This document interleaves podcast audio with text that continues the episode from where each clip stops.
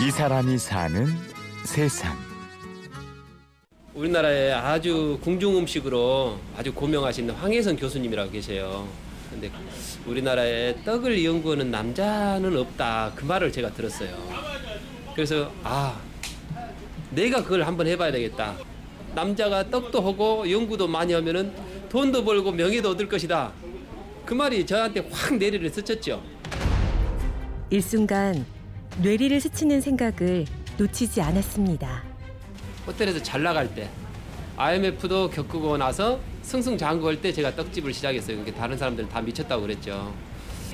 근데 내 미래가 내가 총집인을 해야 되나 아니면 떡집 사장을 해야 되냐 둘 중에 하나지 않습니까? 그리고 바로 그때 바로 사표를 썼죠. 남자답게 결단을 내렸습니다. 그리고 이제 우리 집안은 난리 났죠. 사표를 쓰니까 뭐 아무 기술도 없는 사람이 사표를 쓴다니까. 그래가지고는 이제 개업을 하고 나서 6개월 만에 싹 말아먹었죠.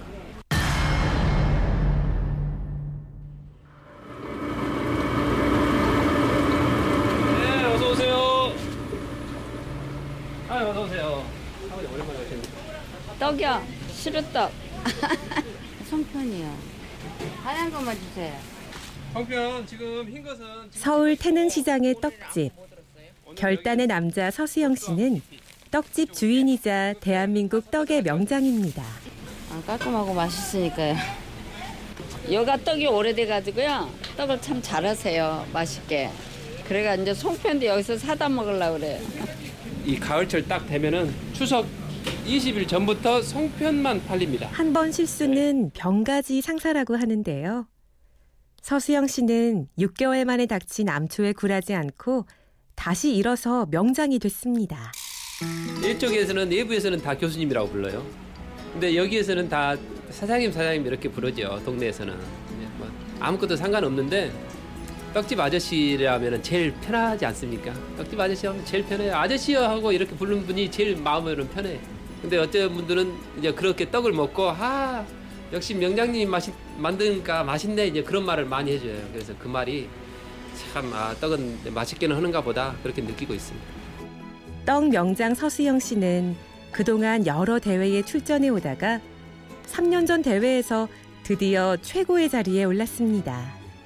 아 그게 이제 반신반의했었죠 지금 딱 한 명만 남았는 거예요 지금 그랬을 때 상대방도 좀 다른 사람도 있었는데 아직 안 부른 사람도 있었고 야 될까 안 될까 될까 안 될까 했는데 난리 났었죠 그때 그래가지고 막 이제 딱 하고 나니까 저쪽에서부터 막 이제 사진 찍으러 막 왔었고 막 사람들이 또 와서 막 뭐 어떻게 떡을 했는가 막 보여주 보라고 했었고 막 그러는데 까무라쳤죠 뭐 저야 저니 잠깐 뭐한 1분 동안이니까 아무 말 못한 것 같아요 그때. 떡의 세계화라는 주제로 열린 대회였는데 서수영 씨는 늘 떡을 연구하는 사람으로 살아왔습니다. 떡의 연구는 아마 죽을 때까지 해야 될 것 같아요. 지금 제가 여기 가게에서 내놓는 떡이 26가지 내놓거든요. 그 떡을 몇 가지만 하더라도 계속 연구를 해야 되니까 10년 전 그 떡이 그 떡이 아닌데 그렇- 그렇게 매일 연구를 안 하면은 도태되고 뒤- 뒤처질 수밖에 없더라고요. 그러니까 조금씩 변화를 주려면 내가 매일 공부하고 연구를 해야 되는 거죠. 여기까지 저 저 저 여기까지 됐어. 오케이 됐어.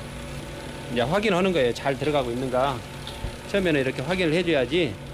어느 정도 이제 시작하면은 그때부터 이제 잘 들어가거든요. 몇, 몇 개는 잘 안 들어가니까. 매년 추석 명절은 떡집의 대목입니다. 이렇게 딱 열평이 작은 떡집에서 이렇게 저렇게 많은 떡이 팔릴까 의문도 되잖아요. 다 팔립니다. 저게 쌀로 1,500kg, 떡으로 오면 2,500kg. 그날 손님들이 한 1,200명 정도 이렇게 다녀가시면은 이제 그게 다 팔리는 거죠. 명절 때 손님들이 밀리기 때문에 대책을 세우기도 하는데요. 매일 하루에 80kg씩 20일 동안 해야 되고요.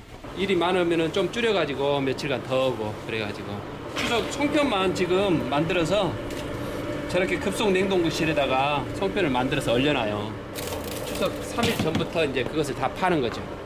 기계를 이용한다 해도 사람 손이 가기 때문에 명절을 나려면 손가락이 온전치 못합니다. 이 손가락이 안, 안 굽어져요. 제가 한 3일 됐는데 안 굽어진 데가 이렇게 하더나 많이 쌀을 이렇게 반죽을 하니까 새벽 5시부터 손도 아- 밤 아무것도 안 먹고 10시까지 평상시하고 똑같으면 추석 서수영 씨는 늘 다른 가게보다 먼저 열고 늦게 닫는데요. 몸은 힘들지만 떡은 이제 서수영 씨의 인생에서 빼놓을 수 없습니다. 아 음, 어쩔 때는 명절이 안 왔으면 쓰겠고 또 다 우리 조상들이 만들어놓은 이런 좋은 풍습을 또 우리들이 이어가야 되고 또 그래서 또 저도 먹고 사는 한 축이기 때문에 또 끝나면은 또 좋은 시간도 보낼 수 있는 여건도 되고 그래서 아 명절에는 어떻게 보면은 반은 힘들고 또 반은 즐겁고 또 그렇습니다. 그래서 명절이 힘들긴 힘들어도 끝나면은 이 웃음꽃 피면서 즐겁죠. 통장이 확확 들, 늘어나는 거 보면은 또 이게 아 뿌듯한 감이 있고.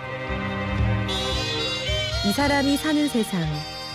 떡으로 인생의 승부를 거는 사람, 떡 명장 서수영 씨를 만났습니다. 취재 구성 신채희, 내레이션 임현주였습니다.